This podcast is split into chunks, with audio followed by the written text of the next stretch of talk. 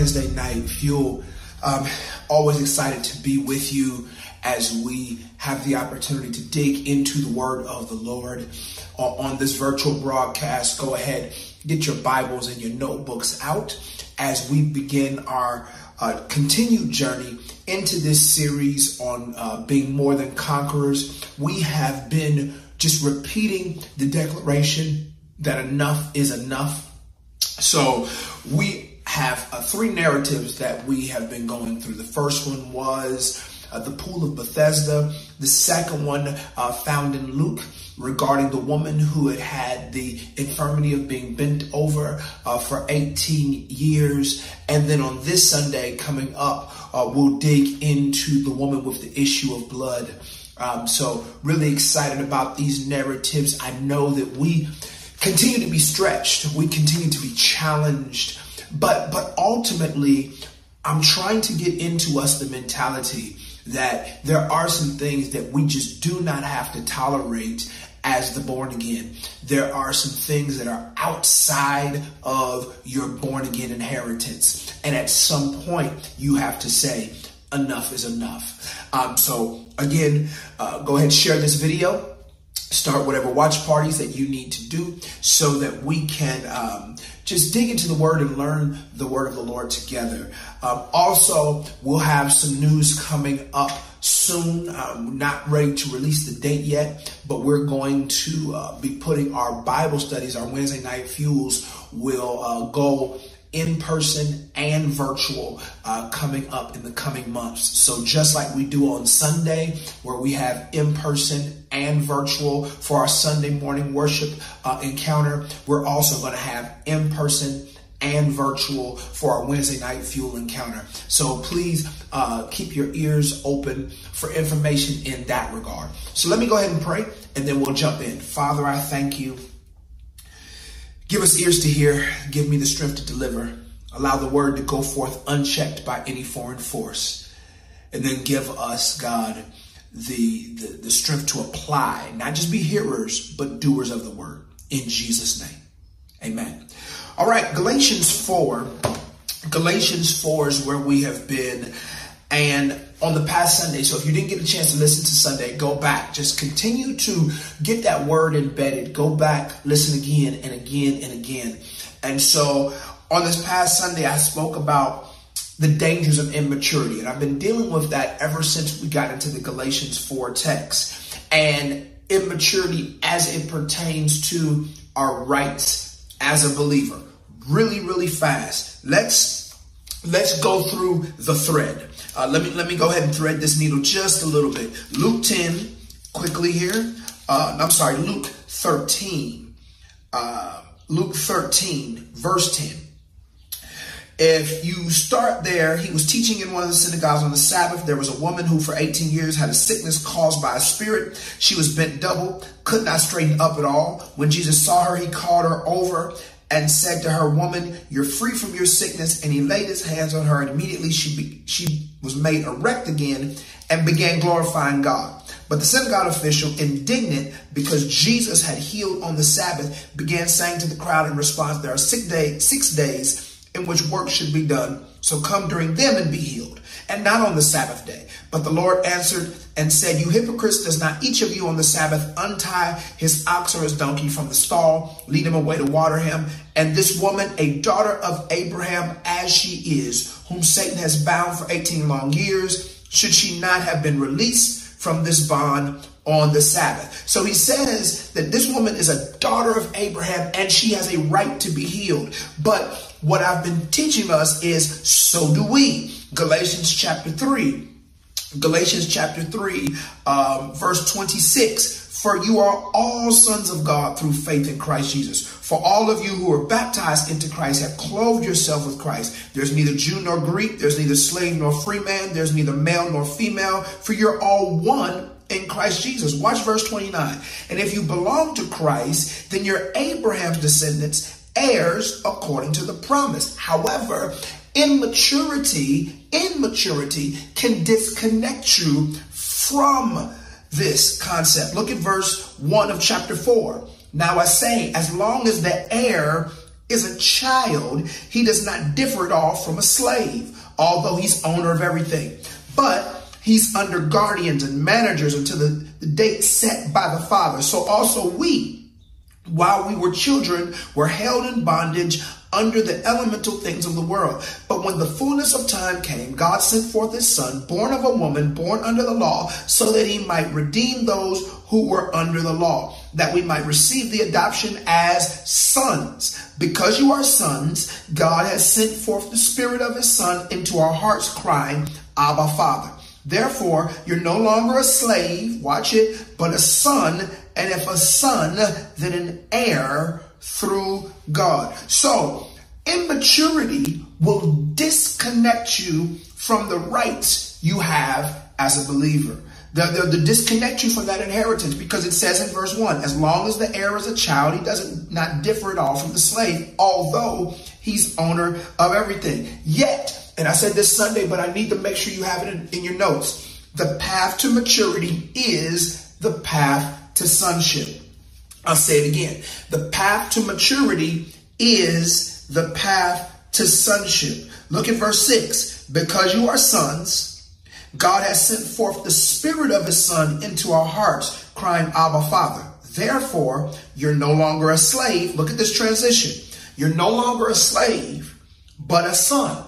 Look at the rights. And if a son, what am I? I'm an heir through God. And so the path the path to, to maturity is the path to sonship. Now, let's let's let's go a little further with this. Sonship starts with receiving Jesus. And I taught on that on Sunday. Sonship starts with receiving Jesus. Number 2, number 2.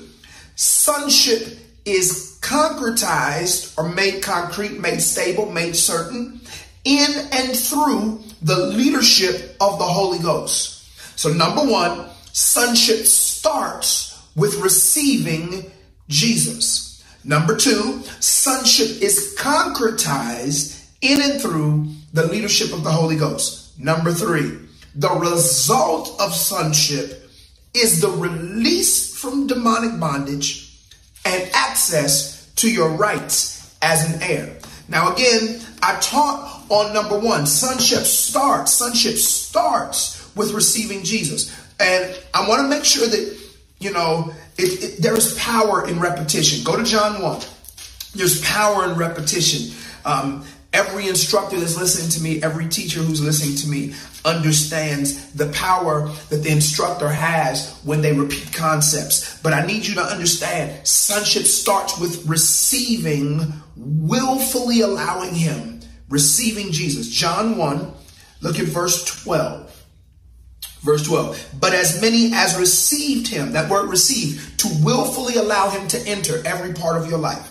But as many as received him, to them he gave the right to become children of God, even to those who believe in his name, who were born not of who were born not of blood, nor of the will of the flesh, nor of the will of man, but of God. So we must be we must willingly Write that word, willingly allow the Lord to have access to every area of our life.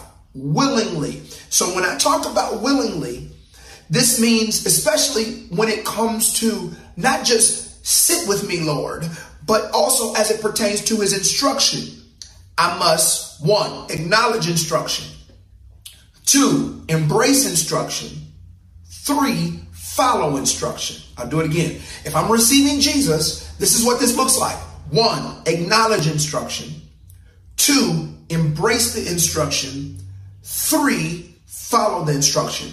So when I when I talk about acknowledging instruction, I'm talking about hearing with recognition. When when we can't we can't keep coming to church saying amen while simultaneously saying that we're believers, but we don't have the acknowledgement, the embrace, and the following of the instruction. So hear with recognition, I hear what is being taught. I hear what the word of the Lord says, and I receive I, I receive, I willfully allow that word to transform me by the renewing of my mind. Romans 12. Are y'all with me here? I, I hear it, but I willingly allow the word to transform me by the renewing of my mind. I'll never do this until have crucified the flesh with its lusts and its passions because the flesh does not want to see you transformed. The flesh doesn't want to see you healed. The flesh doesn't want to see you delivered. The flesh doesn't want to see you whole. The flesh doesn't want to see you healthy. The flesh does not want to see you complete. You got to crucify that flesh and then you acknowledge the word. And then when I say embrace it, I receive that word and then follow it. I apply the word. Application. What good is a word that you say amen to that you won't apply. Many of us, we've been in church all of our lives, but we have failed to make the word applicable. We haven't applied the word to the areas. What good is a balm that you won't rub on the sore? You got to apply that word to your life. So acknowledge, embrace, and follow. Receiving Jesus I said this Sunday, and many of you posted it. Receiving Jesus is the consistent, cognizant action of intentionally welcoming Jesus to change your whole life. The consistent, cognizant action of intentionally welcoming Jesus to change your whole life. This is the builder's posture. Lord, we welcome you to change anything that is holding me back from anything you've promised. Now, in number two, go ahead and turn to Romans, please. Sonship is concretized in and through the leadership of the Holy Ghost. Let's go further. Let's go to Romans. Sonship is concretized in and through the leadership of the Holy Ghost. Now, it is possible, it is possible to believe and not be filled. We see this in Acts chapter 19. Have you received the Spirit since you believed? However, you can receive Jesus as as many of them did, you know, and as we see in John, but sonship is concretized, made certain, made full and free in and through the leadership of the Holy Ghost. Romans chapter 8. If you look at Romans chapter 8, and then we look starting at um, verse 14. Watch this. For all who are being led by the Spirit of God. Now, wait a minute. John 1. To as many as received him, to them he gave the right to become. Romans 8. For all who are being led by the Spirit of God, these are. Wait, wait, wait. John 1. To as many as received him, to them he gave the right to become Romans 8, for all who are being led by the Spirit, these are the sons of God. For you have not received a spirit of slavery leading to fear again, but you received a spirit of adoption as sons by which we cry out, Abba, Father. The Spirit Himself testifies with our spirit that we're children of God, and if children, heirs also, heirs of God, fellow heirs with Christ, if indeed we suffer with Him. We don't like that part, so that we may also be so that we may also be glorified with him. So it says right there, if I receive Jesus, I have the right to become. But if I'm led by the Spirit, I am a son. All right. Now there's a couple of things that I want to extrapolate by this. If I'm led, led by, led by, led by, the, the, the Holy Spirit does way more than what many of us have uh, acknowledged him to do. You know, I understand. I grew up in that. You know, that that the Holy Ghost was just the dance partner, that the Holy Ghost was the was the shout enabler. But no, no, no. The Holy Ghost will make you shut up and apologize. The Holy Ghost will make you not go there and do this and not do that. The Holy Ghost is a leader. It leads you. And I know many of us, if you grew up like me, you grew up singing songs like Where You Lead Me, I Will Follow, and we were lying. We weren't telling a bit more truth, but that word led right there, remember, to receive, to willfully allow access, to willfully allow the Lord access into every part of our life. That's receive. But led is to willfully be directed by. Wait, wait, wait, wait To as many as receive Jesus, to willfully allow access. To as many as are led by the Spirit, to willfully be directed by. So I have my movement, my actions willfully controlled by the Holy Spirit. Is that something that you can say? Are your movements, your actions, your words, your thoughts willfully controlled? Controlled, not just nudged, controlled to as many as are led by, controlled by the Spirit of God. We have to allow the Spirit of God to have control and not just allow him to have control during the hard times, not just allow him to have control when you've lost control, but you want him to consistently, I willfully, consistently, intentionally allow you to lead me where you want me to go. See, I, I, I, say this a lot, but we love Savior Jesus, but it's the Lord Jesus we have a problem with. See, the Lord Jesus is that leader. Savior Jesus, we, we like the, the, the, concept of being rescued, but what about the concept of being led? To as many as received him, to as many as willfully allowed Jesus to enter, but to as many as are led, to as many as are willfully allowing the Holy Spirit to control and, and, and, truth is, many of us want to control ourselves. And we see in verse 15, look at this. For you've not received a spirit of slavery this woman, all the way back in Luke, she was bound. She was a slave to sickness, like many of us, slave to sickness, slave to poverty, slave to depression, slave to doubt, slave to fear, slave to disbelief, slaves. And that's not God's will. The only thing that we're supposed to be bound to scripturally is righteousness. The scripture teaches that it's okay for us to be bound to righteousness, but we're not supposed to be bound to sin. We're not supposed to be bound to demonic influence. And, and, and, listen, those are choices. Look at what it says in verse 15 again. For you have not received, watch it, a spirit of slavery leading to fear again. But you have received a spirit of adoption as sons by which we cry out, Abba, Father. So, so let me give you uh, a couple of points. Number one, slavery or bondage, slavery, because you know it talks about the the you have not received the spirit of slavery. Slavery is also bondage. Slavery is a spirit. It sounds simple, but I need you to receive this. What I'm saying, bondage is a spirit.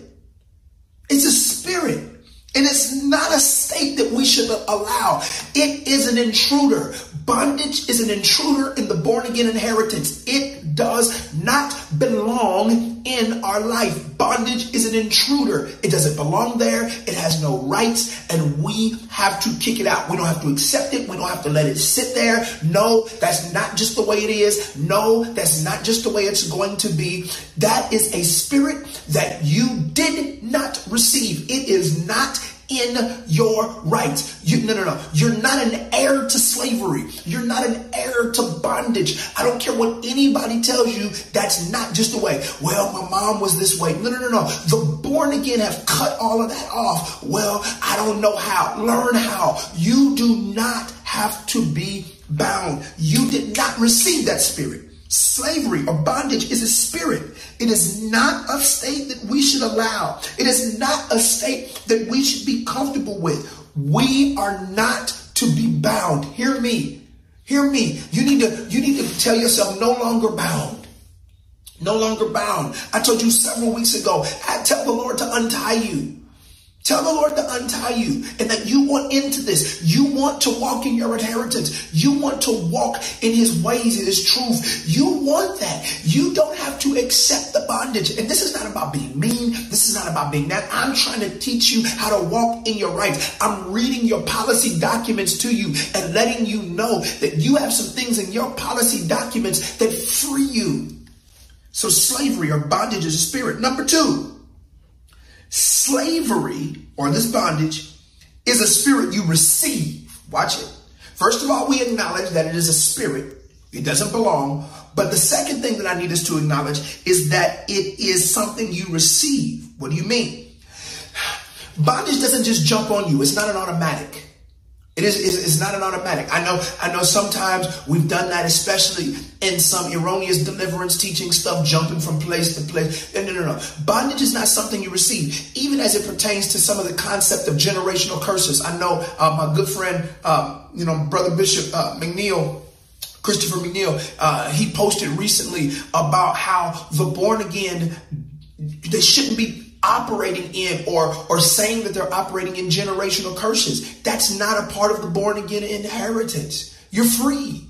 You're free from that. You don't have to. But see, many of us are using the concept and the teaching of a generational curse as an excuse to not change behaviors, right? And at this point, that, that's not a generational curse. Many of you are making generational decisions. Let's just be clear. Or, or, or you're just not born again. All right, because it could be that as well. Because just because you're church, you're churched, just because you're churched doesn't mean you're saved. So slavery is a spirit and you receive that spirit. It doesn't just jump on you. It doesn't jump on you or just show up on you. We willfully allow the presence of bondage in our lives. You willfully allow it. How? By opening doors to it, by declaring it out of our mouths, by refusing to build the inner man, um, by operating in full a relationship with the Lord. Uh, you, you, you began to open those doors and the devil will come in. You receive it. You receive it. You willfully allow. Just like in John 1, to as many as received him, willfully allow access into the life. That's how oppression works. You willfully allow, right? Right? Because the Bible says, you know, let no man say that when he's tempted, he's tempted of God. When he's tempted, he's drawn away of his own lust and enticed. Drawn away of his own. See, that's willful. You're drawn away of what's already in you, of your own lust and entice. And so again, number one, slavery or this bondage, it's a spirit, number one. Number two, it's a spirit you receive. Here's number three. The spirit of bondage or the spirit of slavery leads to fear. It leads to fear. What is fear? It is an emotion experienced in anticipation of some specific pain or danger. It is usually accompanied by a desire to flee or to fight. Many of the aggressions, uh, the running away, um, many of the things that you see, even in people around you or in yourself, they're products of fear. Now, I'm not telling you that so that you can just run around talking about I'm afraid, I'm afraid, and everybody has to accept it because that's the, that that's something else that, that I'm starting to see even in the body of Christ, where you recognize that you have a trait that needs to be corrected, and instead of correcting the trait, you use that trait as the reason for continued poor behavior. And so you say, I'm afraid. You just have to accept my fear. No, no, no. God has not given you the spirit of fear or timidity, but power, love, and a sound mind. I'll get to that in a minute. And so please understand fear is an emotion experience in anticipation of some specific pain or danger. Not, not what you experience during the pain or danger, but in anticipation of the pain or danger. See, when we're bound, when we're bound, when we're when we're enslaved, when we are tied, it keeps us in a fear state. And when you're in a fear state, you're constantly anticipating pain when you're in a fear state. So even before the conversation starts, you're already anticipating what the conversation might be. And if the conversation doesn't even go that way, you hear it through the ears of anticipation. Glory to God. You hear it through the ears of anticipation, and now you're responding based upon what you anticipate.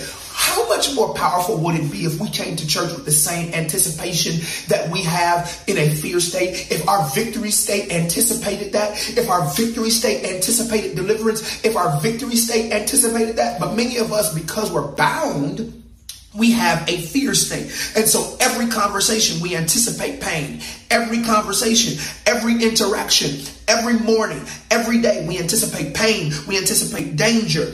Uh, it's when we are consistently on the run. We never face reality, we never face the problem, we never confront the issue, we never deal with it. We accept, we just sit there and say, This is the way it's going to be. So you, you accept the sickness, you accept the poverty, you accept the depression, you accept the pain, you accept the anger, you accept it all. You accept that you're, you're not going to reach your dreams, but that is not God's best. You're an heir. You're an heir, and you do not have to accept the spirit of slavery. You don't have, it's not in your rights. It is not a part of the born again inheritance. And so you're always ready to run, always ready to fight, always on the defense. Anybody know somebody like that? Always on the defense, never with listening ears, never processing, but always lashing out. Normally, that, that behavior is sitting on a bed of fear. It's a state of emotional instability. It rests on assumption. Fear rests on assumption. And this is what bondage leads to. You have not received the bondage. Listen, you have not received the spirit of slavery. What does that lead to? Fear. And, and this fear is an emotional instability. It rests on assumptions. It rests on the assumption that something or someone will hurt you at all times. It's always bad. It's never good. You're never able to think on these things whatsoever good, whatsoever lovely, whatsoever of good. You're never able to get there because every day, every interaction, every conversation, everything you see, everything you hear rests on fear. Why? Because bondage leads you there. And so if you can't operate in freedom, you're always operating fear. Fear is not a spirit from God. Remember, I just quoted it a second ago. That's 2 Timothy 1. God has not given you the spirit of fear. He gave you power. He gave you love. He gave you sound mind. He gave you the spirit of power. That word power in that Timothy text is dunamis. That, that is potentiality. It is ability. So you mean to tell me that, because remember, you shall receive power, dunamis. After that, the Holy Ghost has come upon you. Acts 1. And so when, the, when you don't have fear, but you do have the spirit of power, the spirit of ability, you got to wake up every day and say, I'm able because of Christ. I'm able because of the Holy Ghost working in me. Yes, Yes, I'm able because of what I have allowed to willfully enter into. I am able because I am constantly building my inner man day by day. I am building up myself in my most holy faith, praying in the Holy Ghost. I'm able. I'm able to conquer. I'm able to overcome. I'm able to do anything. I can do all things through Christ that strengthens me. Those declarations become absolutely potential energy when you walk in the spirit of power. When you walk in the spirit of love, walk, see, this is what God gave you the spirit of power, the spirit of love, and the spirit of a sound mind. In the NASB, it actually says discipline. It is the, you have the spirit of prudence. You exercise prudence in all things. You're a disciplined believer. As a matter of fact, watch this disciplined disciple. A disciple is a disciplined follower.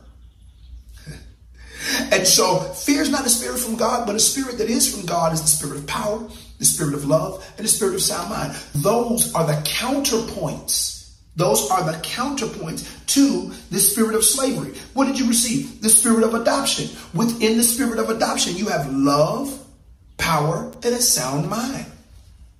Once we receive the spirit of adoption, our declaration changes. Abba, Father. That's the declaration. Why would that declaration change? Because when I received the spirit of adoption, I began to recognize and understand who the Lord is.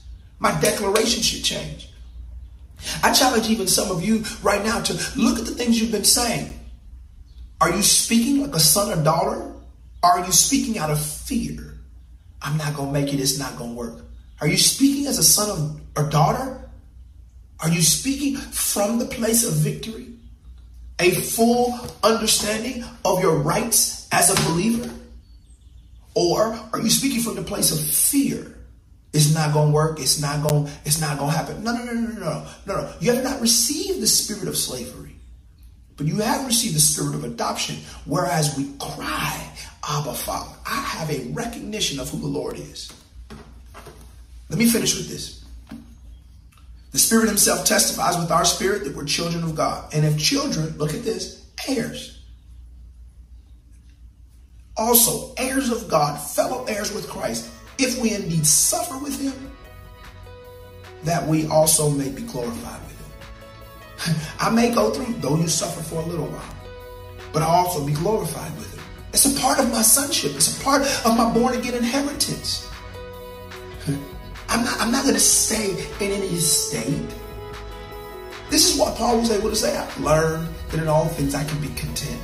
That was not him overlooking the pain or anything like that, but he recognized who the Lord was and he knew that there were some things that were not. He said, What should separate me from the love of God? Nothing. Nothing. There was nothing. Paul got to a state where he understood there is absolutely nothing that can disconnect me from my again and that's what I'm trying to get to you. He whom the Son has set free is free indeed. Don't be bound. You don't have to be. You can be untied. Walk, talk, behave as a believer, born again believer, operating in your born again inheritance. May God bless you. May heaven smile upon you. This is